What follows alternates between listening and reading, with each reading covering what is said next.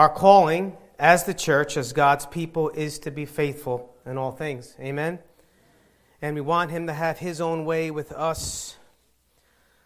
We're so thankful that we are kept in His love, as the moment by moment song that we sang. We are truly a privileged church, and I'll probably say that very often. I find myself saying that very often. But tonight, I have the great privilege of sharing God's good and perfect word to you.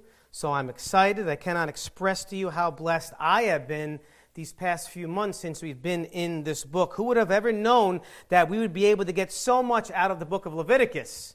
And I say that really to our shame, to my shame, because we think of something like that that seems to be so obsolete, so archaic, right? 3,500 years ago, and yet it was God's good and perfect word then, and it still is.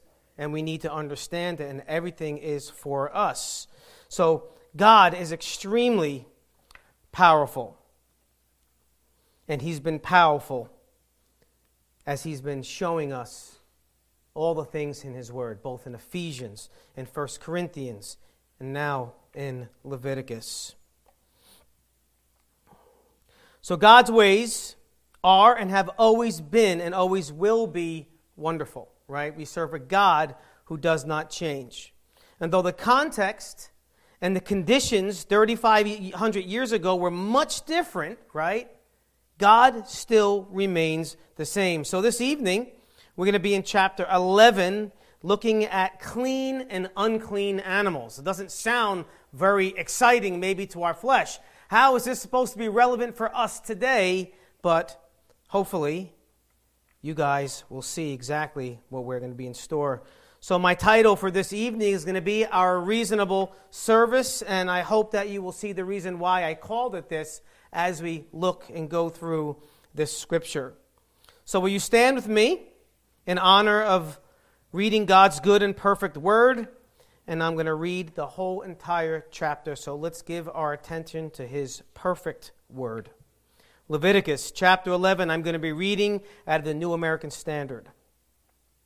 And the scripture says this The Lord spoke again to Moses and to Aaron, saying to them, Speak to the sons of Israel, saying, These are the creatures which you may eat from all the animals that are on the earth whatever divides a hoof, thus making split hoofs, and chews the cud among the animals, that you may eat. Nevertheless, you are not to eat of these among those which chew the cud, or among those which divide the hoof.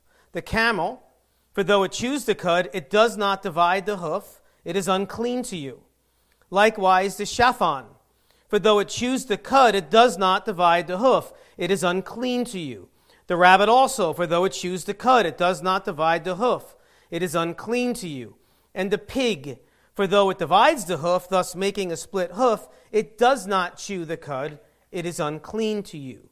You shall not eat of their flesh, nor touch their carcasses.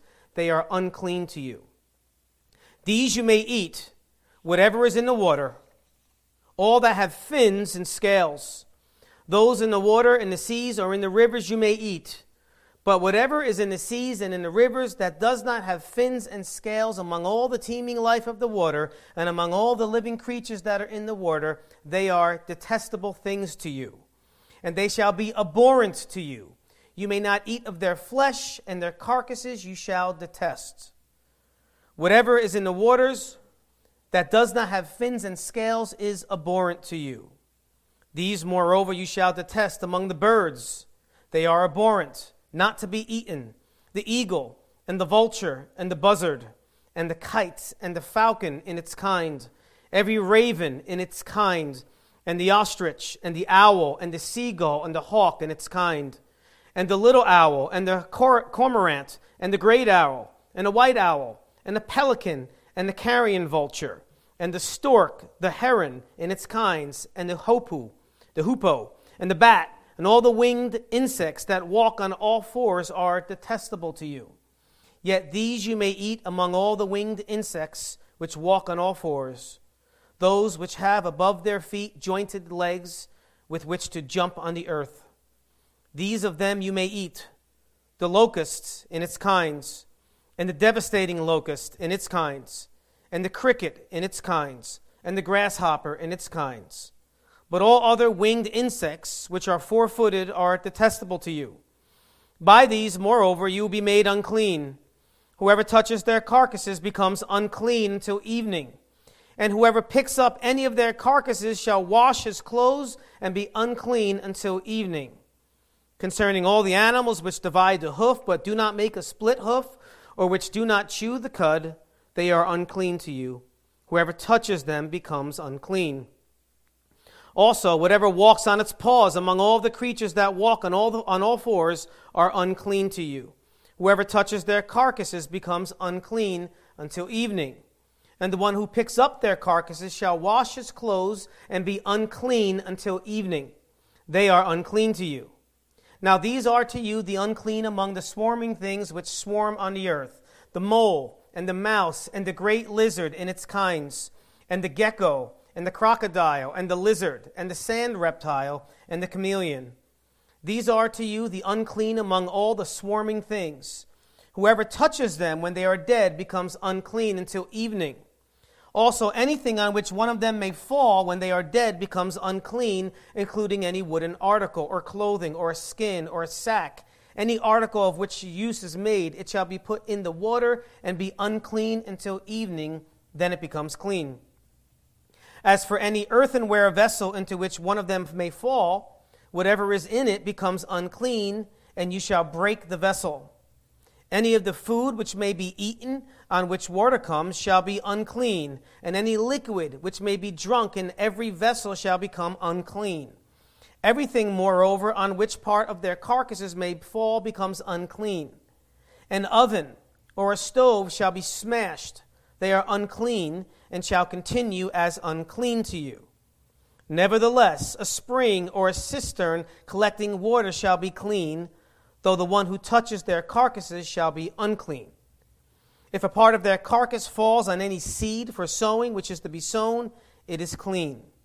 Though if water is put on the seed and a part of their carcass falls on it, it is unclean to you. Also, if one of the animals dies, which you have for food, the one who touches its carcass becomes unclean until evening. He too who eats some of its carcass shall wash his clothes and be unclean until evening and the one who picks up its carcass shall wash his clothes and be unclean until evening. Now, every swarming thing that swarms on the earth is detestable, not to be eaten. Whatever crawls on its belly, and whatever walks on all fours, whatever has many feet, in respect to every swarming thing that swarms on the earth, you shall not eat them, for they are detestable. Do not render yourselves detestable through any of the swarming things that swarm and you shall not make for yourselves unclean with them, so that you become unclean. For I am the Lord your God. Consecrate yourselves, therefore, and be holy, for I am holy. And you shall not make for yourselves unclean with any of the swarming things that swarm on the earth. For I am the Lord your God, who brought you up from the land of Egypt to be your God. Thus you shall be holy, for I am holy. This is the law regarding the animal and the bird and every living thing that moves in the waters and everything that swarms on the earth, to make a distinction between the unclean and the clean, and between the edible creature and the creature which is not to be eaten. May God bless the reading of His word. You may be seated. So, thank God we live in these times, right? This is a lot to take in and it can be very confusing trying to understand it. But before we get into this, let me bow and ask God for his strength because we need it. Father, again, we come to you because you have the words of eternal life. We come to you because you are the source of our strength. You have given us your Holy Spirit, Father. You are ever present. You have given us your Son. We are saved. We are children. Death no longer has dominion over us. We have been raised with Christ Jesus. We are your holy, righteous saints. And that holy righteousness, that holiness and righteousness is not a righteousness of our own, but is all based on the merits of Jesus. So, Father, as we are here this evening, we want to we want to understand your word. We want to give attention to your word because we know that you will honor your word. and that your word, your word is truly living water for us and living food, Father. So help us this evening to understand you better, to know you better, to serve you better, and to love you more. And we'll thank you and we'll praise you in Jesus' name. Amen. All right, so as we get to this next chapter, again, I want us to be mindful of all that we've learned so far. So, God, having made Israel a nation and having blessed them with greater favor than any other nation, has been showing them how they ought to conduct themselves in the world, in the land that they're about to go possess, right? And the heart behind everything that we have seen is the fact, again, that God is holy, and they, as his people, also need to be holy in all their conduct. God wants pure worshipers, right? That's what he desires, that's what he deserves. He does not just accept just any kind of worship, right? We've been talking about this theme constantly, it's been coming up constantly. We have been learning in great detail that He determines what is acceptable and what is not acceptable. And we saw this first with all the different offerings, right? Pastor John did a great job of going through all those offerings. And in order for them to be accepted, they had to be done exactly how God prescribed it. Even those which were free will, something that wasn't mandatory, but you wanted to do it out of the goodness of your heart, it had to be done the right way in order for it to be accepted. And this was true for the people as well as the priests. We know that as the people were set apart from all other nations, so were the priests who did the work of temple ministry. They were to be set apart from the rest of the nation. They were, in a very real sense, just like pastors and teachers, right? They're held to a higher standard. They were to teach and uphold all things that God has commanded them to do and the nation to do. Whether this came in a positive sense, that is, obeying a clear directive that was given to them, or a negative sense. In other words, not doing something because there was no specific instructions on it. And we saw the tragedy of this not being taken seriously with Aaron's son. Pastor went over this two weeks ago. Let's just look at that real quick because it's important in Leviticus chapter 10, verse 1 to 3. It says, Now Nadab and Abihu, the sons of Aaron, took their respective fire pans, and after putting fire in them, placed incense on it, and offered strange fire before the Lord, which he had not commanded them. And fire came out from the presence of the Lord and consumed them, and they died before the Lord. What a sad moment in Israel's history. Then Moses said to Aaron, It is what the Lord spoke, saying, By those who come near me, I will be treated as holy, and before all the people I will be honored.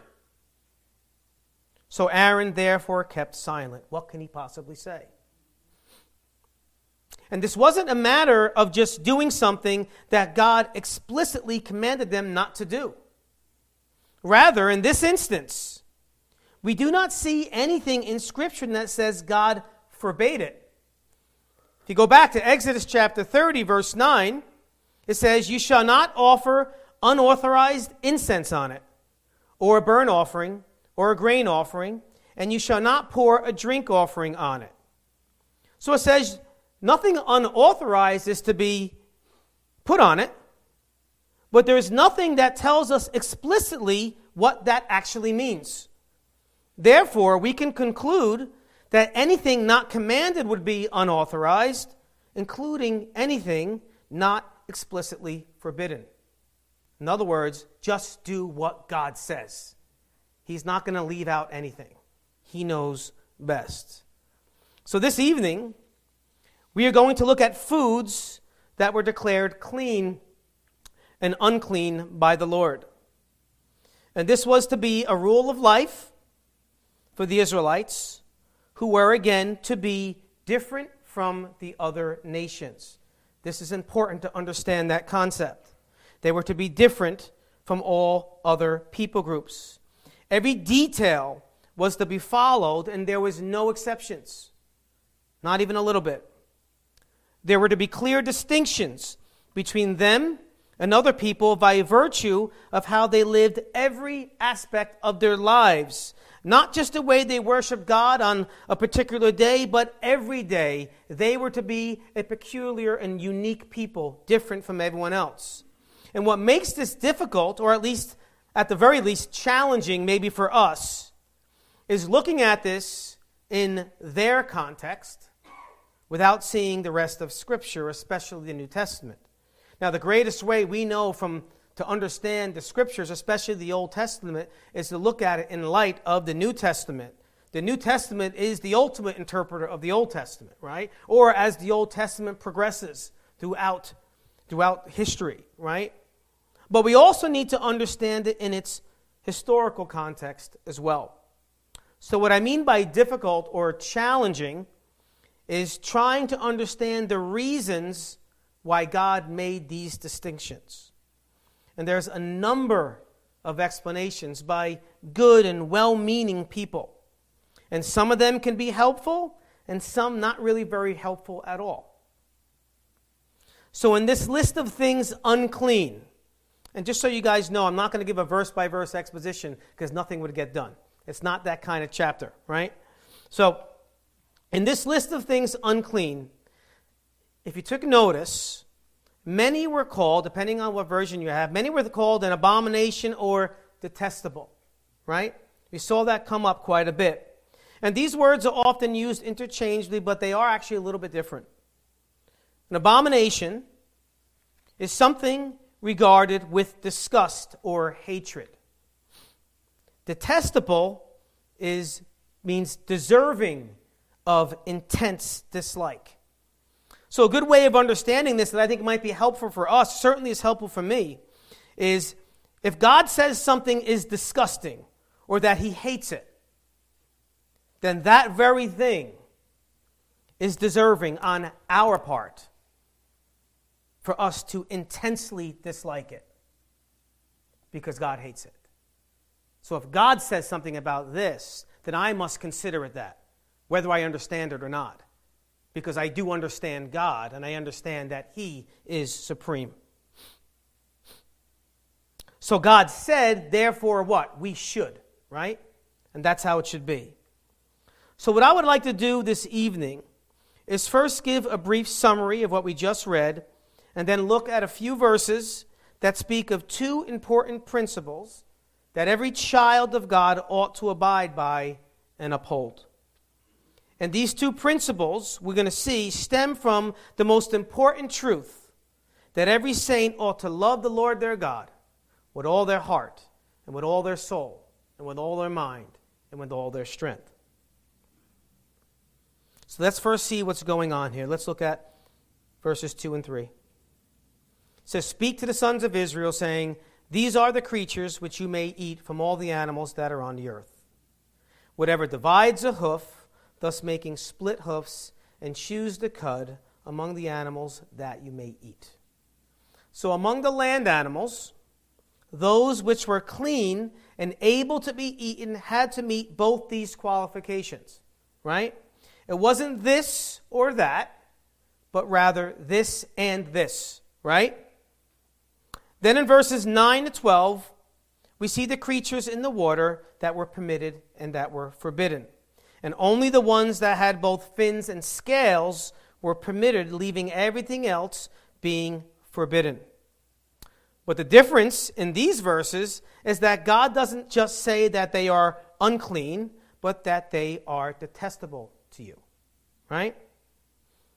Next, in verses 13 and 19, he now covers forbidden mammals that fly, pretty much birds, mostly birds, with the exception of a bat as well. And he does not mention those things which were permitted, so we have to do a little thinking, but for us, we have the whole Bible to help us, right? That's how we interpret Scripture.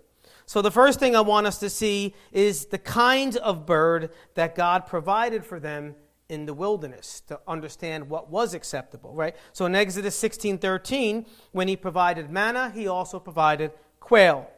And it says, So it came about at evening that the quails came up and covered the camp, and in the morning there was a layer of dew around the camp. And if you look and understand what quail is, quail is a bird in the galliforms family. This would include chickens, turkeys, geese, and pheasants, and of those kind are in the same kind of family.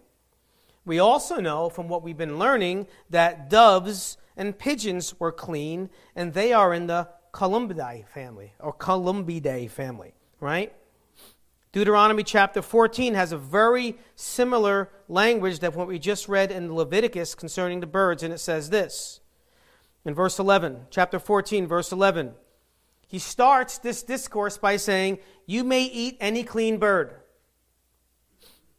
And then he says, But these are the ones which you shall not eat the eagle, and the vulture, and the buzzard, and the red kite, the falcon, and the kite and their kinds, and every raven in its kind, and the ostrich, the owl, the seagull, and the hawk and their kinds, the little owl, the great owl, the white owl, the pelican, the carrion vulture, and the cormorant, the stork, and the heron, and their kinds, and the hoopoe, and the bat and all the teeming life with wings are unclean to you. They shall not be eaten. And then he ends it by saying, You may eat any clean bird. What's the problem here? He still didn't mention what birds are clean, right? So one might say that by reasonable deduction of the, of the ones forbidden, and looking at the few kinds that were listed as clean, and seeing the types of, and attributes of these birds, that those not listed are okay. Again, don't hold me to that. I'm just trying to do my best in understanding, but that's kind of what I saw by just reasoning, right? And looking at what the scripture says. Going back to Leviticus in verse 20 to 23, it says, All the winged insects that walk on all fours are detestable to you. Yet these you may eat among all the winged insects which walk on all fours those which have above their feet jointed legs, with which jump on the earth. These of them you may eat the locust in its kinds, the devastating locust in its kinds, the cricket in its kinds, and the grass grasshopper in its kinds. But all the winged insects which are four footed are detestable to you. Again, looking here and also before with the birds, if you've noticed, you've seen this phrase in its kinds, right? So, understanding in its kinds is also, I believe, going to be helpful for our understanding. A kind usually means that they can reproduce and that they are in the same family. They're of the same kind, right? So that's what this means here. In verses 24 to 28, it says, By these, moreover, you will be made unclean. Whoever touches their carcasses becomes unclean until evening and whoever picks up any of their carcasses shall wash his clothes and be unclean until evening. Concerning all the animals which divide the hoof, but do not make a split hoof, or which do not chew cud, they are unclean to you. Whoever touches them becomes unclean. Also, whatever walks on its paws, that means our little dogs and cats, among all the creatures that walk on all fours, are unclean to you.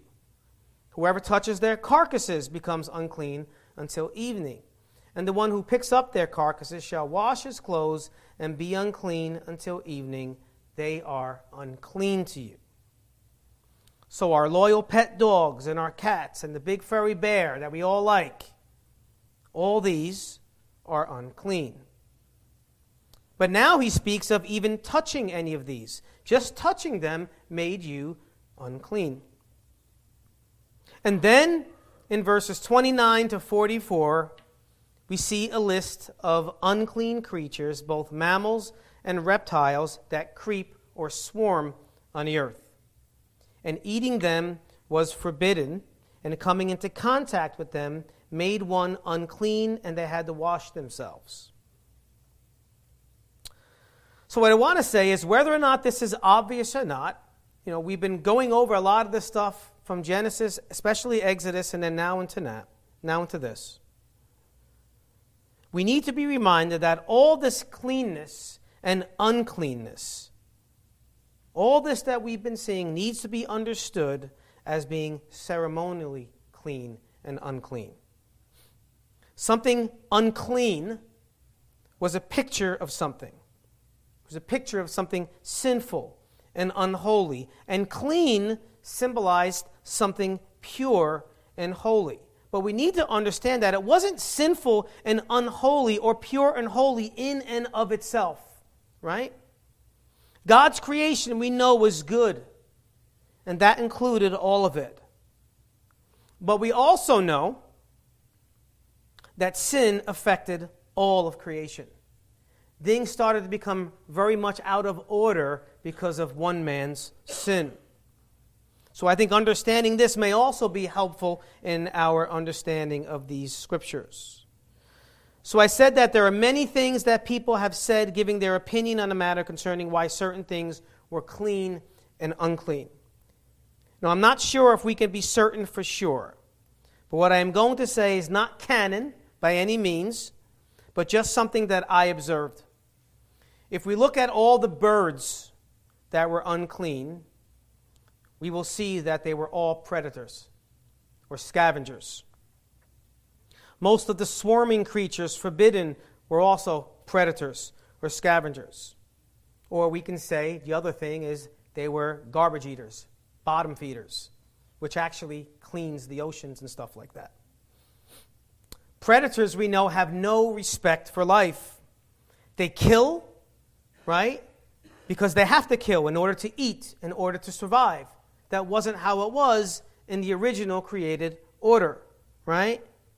So, death and meat eating are both results of the fall. We all love our burgers, right?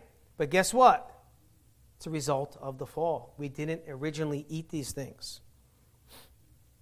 So, some will speak of the health benefits of all these instructions, and not just here, even other aspects of the ceremonial law. And I believe that that kind of fails pretty quickly for two reasons.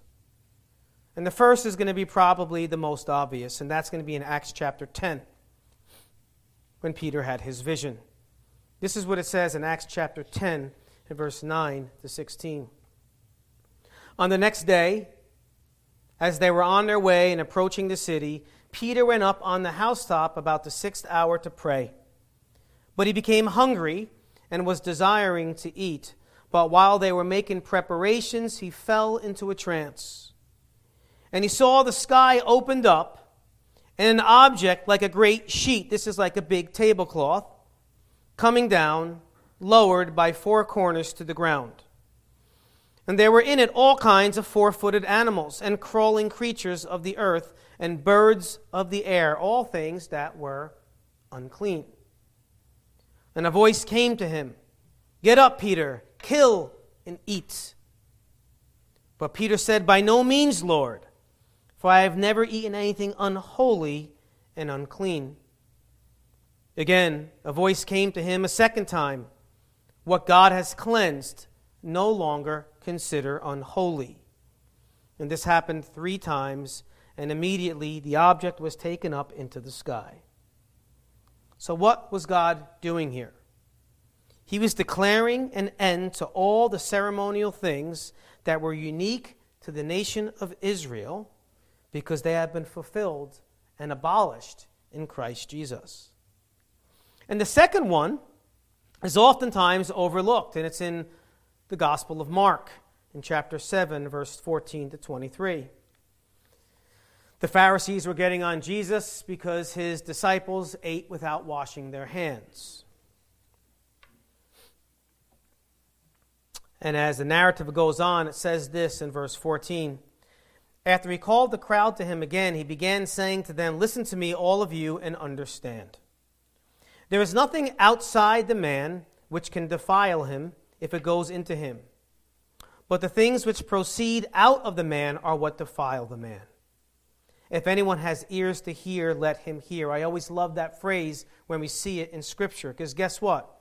Anyone who has ears to hear are who? Believers, right? We have that wonderful privilege. And when he had left the crowd and entered the house, his disciples questioned him about the parable. And he said to them, Are you so lacking in understanding also?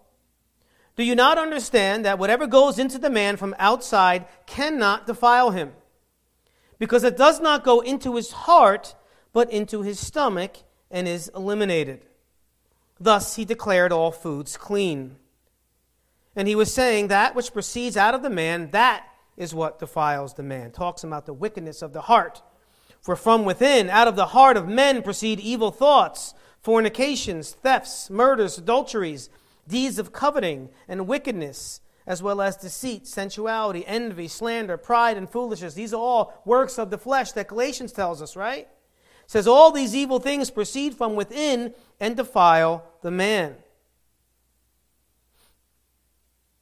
So if you go back and you see in verse 19 in parentheses where it says, Thus he declared all foods clean, that's not something in the English translations that put a little parentheses there for understanding. That's part of the canon of Scripture. Jesus, at that moment, before Peter, declared all foods clean, putting an end to the ceremonial law because now he is there and he is the fulfillment. So, those who try to make a case for the health aspects fail to see some of the flaws with it. I would say, would God now say something is good and clean when it can harm you? I don't think so. That doesn't make sense to me. So I think the heart of all these regulations can all be summed up in the words be separate. That is, separate from the rest of the world. Because of the unique time in God's story, there were many types and shadows that spoke of a greater reality yet to come. We saw many of these, so much we'll continue to see many when we're in this part of Scripture. And because of it, they needed to be followed. What doesn't change and what hasn't changed in every time in history is the fact that God's people are expected to obey Him. And not partially, but totally. So the closing verses must be the focus of this particular chapter. It's not going to come up because I didn't put it on the notes. So I'm just going to read or turn your Bibles again to Leviticus 11 44 to 47. For I am the Lord your God. Consecrate yourselves, therefore, and be holy, for I am holy. And you shall not make yourselves unclean with any of the swarming things that swarm on the earth. For I am the Lord who brought you up from the land of Egypt to be your God. Thus you shall be holy. Why? For I am holy, he says. This is the law regarding the animal and the bird and every living thing that moves in the waters and everything that swarms on the earth. Now pay attention to 47 because this is the main thing. Why? Why did God do all these things? He's a God of purpose. To make a distinction between the unclean and the clean, between the edible creature and the creature which is not to be eaten. So we can ask the question why the distinction? Because they were distinct. And interestingly enough, eating a meal oftentimes is an expression of fellowship, right? You fellowship when you eat together.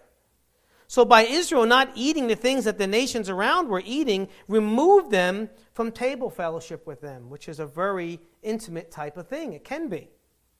So, again, what doesn't change and hasn't changed in every time in history is the fact that God's people are expected to obey Him and they are to do it fully and totally, not partially. This was the same for Adam, this was the same for Abel, the same for Seth, the same for Noah, for Abraham, for Moses, for David, and every single saint of God.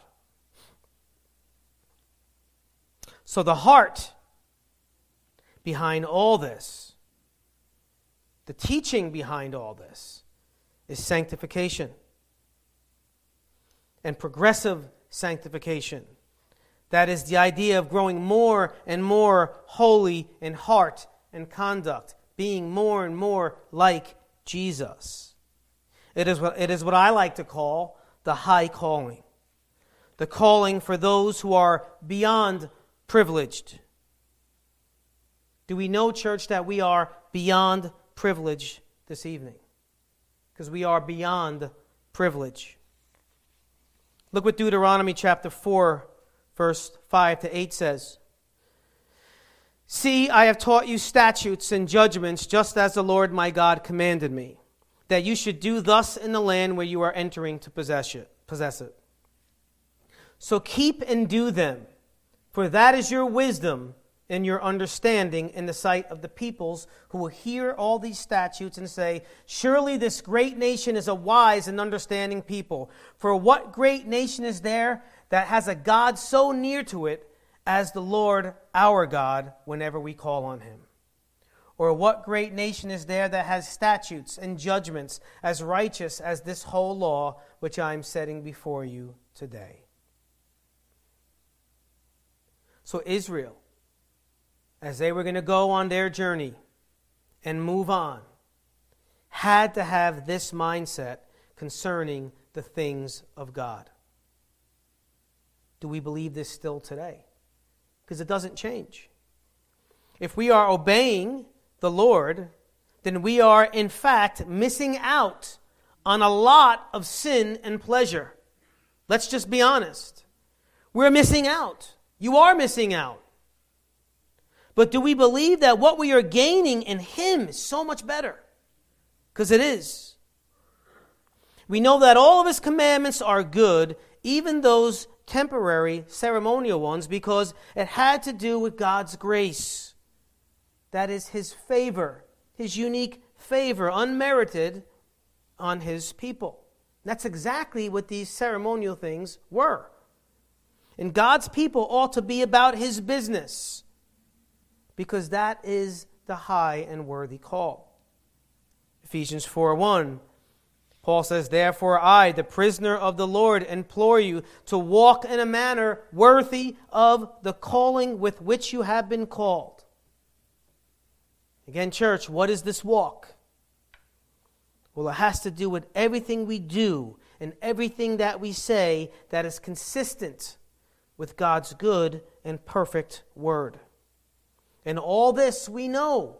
We can have the encouragement. We can be excited and be confident. All this is performed not by us, but by the Spirit of God who resides in us. 1 Peter 4:11 says whoever speaks is to do so as one who is speaking the utterances of God. Whoever serves is to do so as one who is serving by the strength with, God, with strength with God supplies the Spirit of God inside us. So that in all things God may be glorified. Why? Because it's not your work, it's His. And that He may be glorified through Jesus Christ, to whom belongs the glory and dominion forever and ever. Amen. Colossians 3:17. Whatever you do in word or deed, do all in the name of the Lord Jesus giving thanks through him to God the Father. Now, earlier I said that I wanted to speak of two important principles that every child of God ought to abide by and uphold. And I believe this is exactly what the nation of Israel had to do, and this is what God was trying to do with them. Two important principles that every child of God ought to abide by and uphold. And I said again that these two principles stem from the most important and the greatest commandment to love the Lord your God with all of our hearts, all of our soul, with all of our mind, and with all of our strength.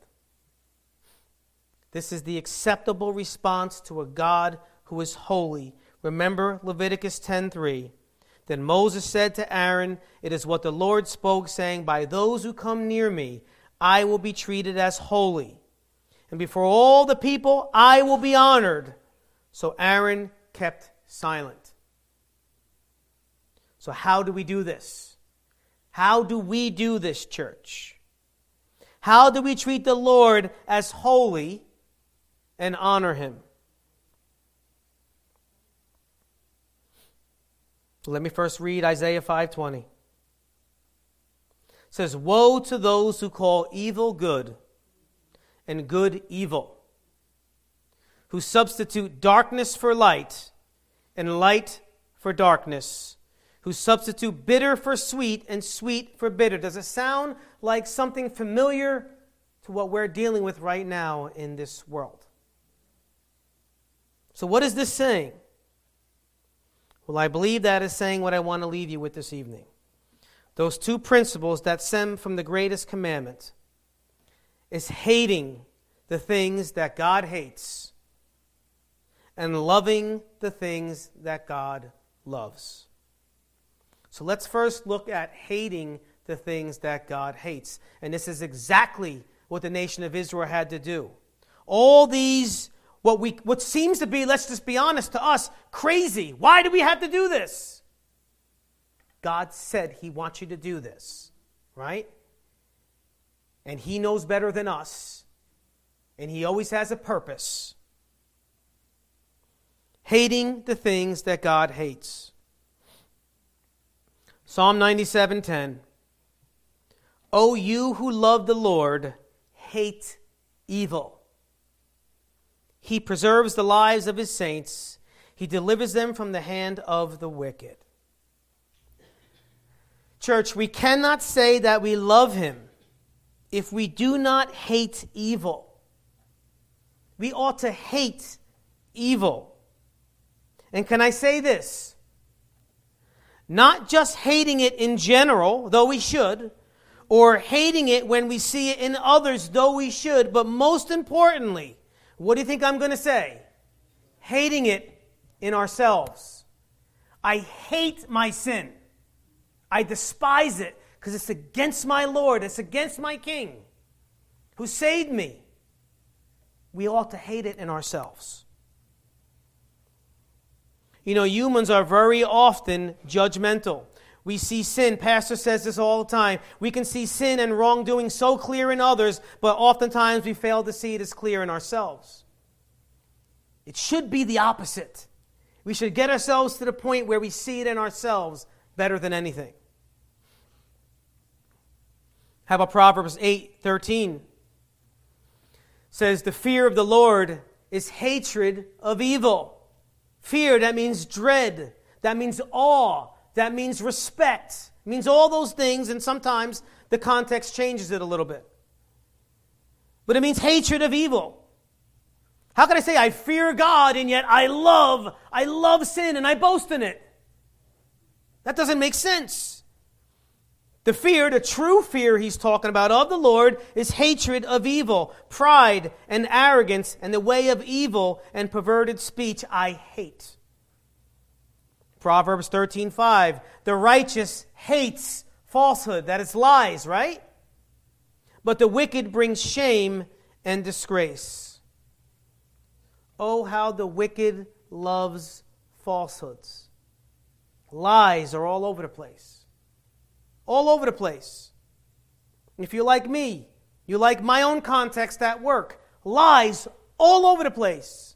Lies from my own company, up high in the top of that, wanting you to lie. Lies with this, lies with that, lies coming from the general contractor that hires all the subcontract. All they do is lie. It's all around us. Good is promoted as evil and evil good. The Lord said, You will be hated by the world on account of him. Right? What a great honor. What a great honor. Isaiah 61, verse 8 says, For I, the Lord, love justice. I hate robbery and wrong. I will faithfully give them their recompense, and I will make an everlasting covenant with them. The Lord loves justice. That is righteousness. Proverbs 6, 16 and 19, we know these verses, and I love these verses. It says, There are six things that the Lord hates. Seven that are an abomination to him. Haughty eyes, that's arrogantly thinking that you are superior, that we are superior. It says haughty eyes, a lying tongue, and hands that shed innocent blood, the slaughtering of innocent babies in a womb that we do in this country still. a heart that devises wicked plans. Let me see how I can connive and do all these different things so that I can benefit, not having any regard for the person that I'm hurting. Feet that make haste to run to evil. Why? Because it's pleasurable for a season. A false witness who breathes out lies. How important it is to have a witness who will tell the truth for justice to be served. And yet, all we have is falsehoods. And one, and we can never forget this because this comes right home one who sows discord among the brothers. Pastor, maybe you remember his last sermon, you said that one quote that something unifies us. I'm trying to remember that quote from last week. A few guys brought it up in a, in a study. Well, it's certainly Scripture that unifies us, right? That might have been it. Scripture unifies us as the church, and love unifies us. You take both of those away, there's no unity. When one is sowing discord amongst the brethren, it's the most unloving thing you can possibly do because it's making something that is beautiful and making it out of order, and making it not function properly. It's not good.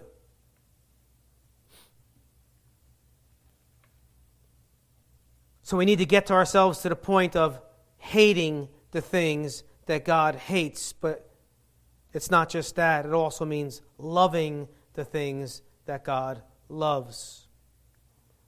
And guess what? The only way we can do this before I get into these verses is we have to come outside of ourselves, outside of our fleshly desires, because the flesh does not love the things that God loves. Right? But thank God we are dual natured. Thank God we have the Holy Spirit. Amen? Loving the things that God loves. Let's look at Psalm 37 28. Says again, we just read this in another part. The Lord loves justice. He will not forsake his saints. They are preserved forever, but the children of the wicked shall be cut off. said again that justice is righteousness. And the idea here in this verse is the judgment that comes from exercising righteousness. You, you, you made the case by truly being righteous. Think of how many unrighteous judges we have that make the judgment, and it's unrighteous. God loves justice. Psalm 11 Verse 7 For the Lord is righteous. He loves righteous deeds. Of course, He does. He loves everything that is about Him. He is righteous. He loves righteous deeds. The upright shall behold His face. And guess what, church? Another thing that hasn't changed righteous deeds was is and always will be deeds that stem from obedience to his good and perfect law, as summarized in the Ten Commandments. Those are righteous deeds, even for the church who is saved not by righteousness of those deeds, but by the grace of the Lord Jesus Christ, who was righteous and perfectly did those deeds for us on our behalf fulfilling the covenant of works for us on our behalf. So, deeds that can be summed up as those deeds that prove, again, that we love God and love neighbor. That's the summary of the summary of the moral law. Right? And my favorite verse is Micah 6 8. He has told you, O man, what is good. He has already showed us. We have a very big Bible with 66 books. He has told you, O man, what is good, and what does the Lord require of you but to do justice. Don't worry about what others are doing. You know, I left my sons today as they were going to camp. They're basketball camp. And there's a lot of there's gonna be a lot of Bible sermons. They're gonna be fed a lot of the Word of God. But they're young boys, and you have a whole bunch of high school boys that are sinners have different personalities, some of them clash. And I said, You just worry about you. That is your goal. He has told you, O man, what is good. And what does the Lord require of you but to do justice, righteousness, to love kindness? Why must we love kindness?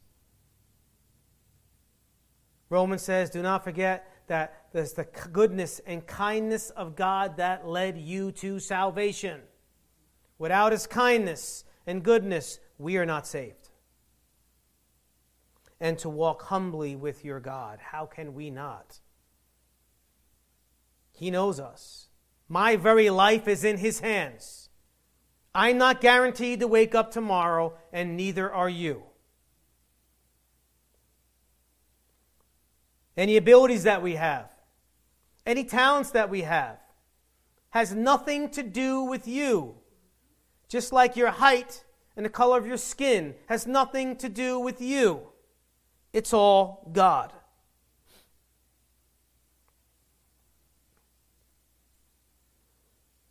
Galatians 6 goes right with this, verses 3 and 5. For if anyone thinks he is something when he is nothing, he deceives himself. But each one must examine his own work, and then he will have reason for boasting in regard to himself alone and not in regard to another, for each one will bear his own load. Again, don't worry about comparing yourself with others. You just do what is right. And you can have the satisfaction of knowing that you did God's will. You don't have to worry about what the other person's doing. You worry about what you're doing. And brothers and sisters, I do not know how all this will look like in each of you. We all have different situations in our lives, right? We all have different circumstances.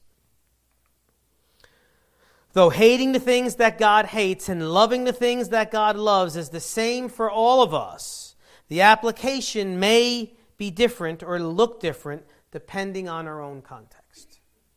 So that's something that we just need to think about. I like what Warren Wiersbe says. He says the Jews under the old covenant had to adopt a similar outlook on life.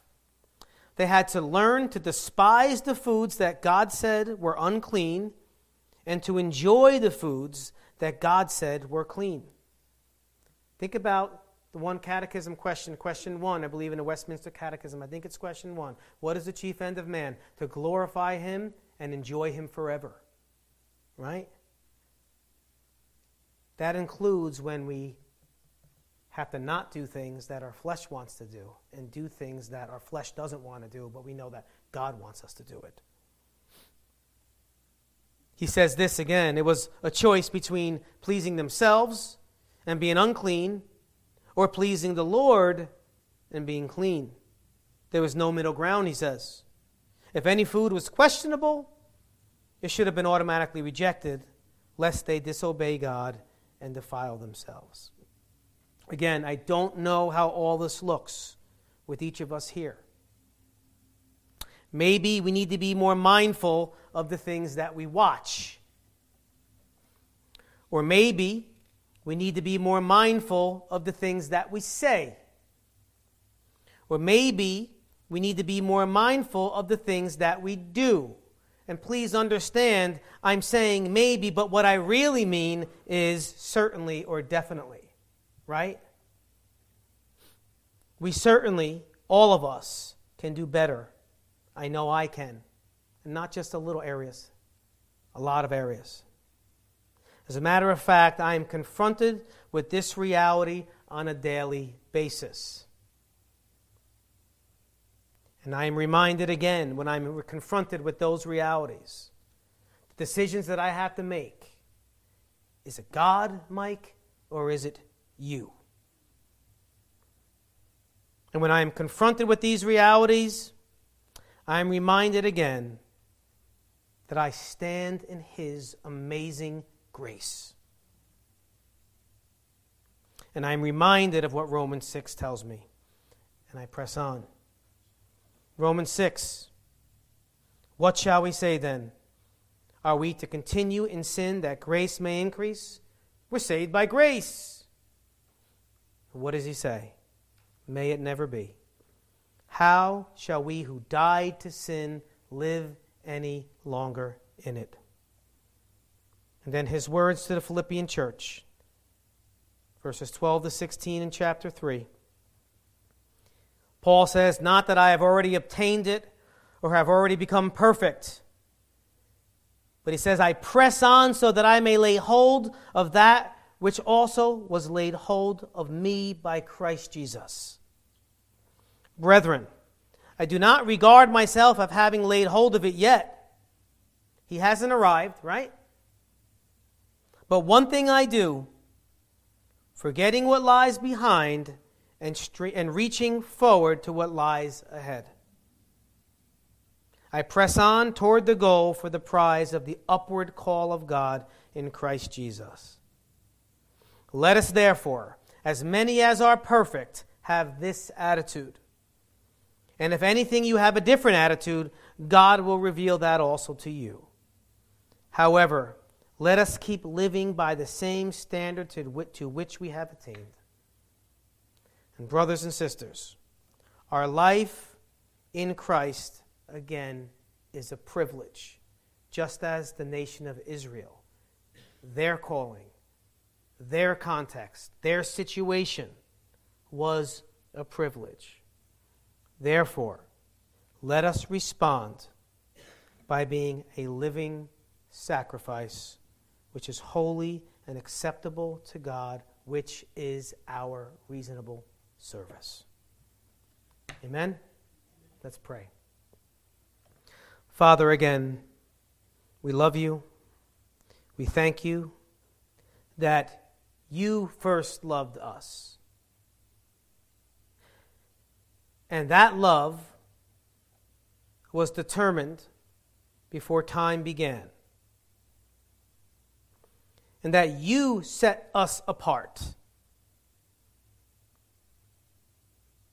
to be a kingdom of priests and of kings. You made us royalty for your glory. We were as of the scum of the earth. Such sinners were some of us, yet we were washed in you, Lord. By grace we have been saved. You have done wonderful things for us by setting us apart. Now, Father, I pray, I beg of you, because the flesh at times is weak. I beg of you, help us to be those vessels that are worthy. Help us to be separate as we already are. We ask these things in Jesus' name. Amen.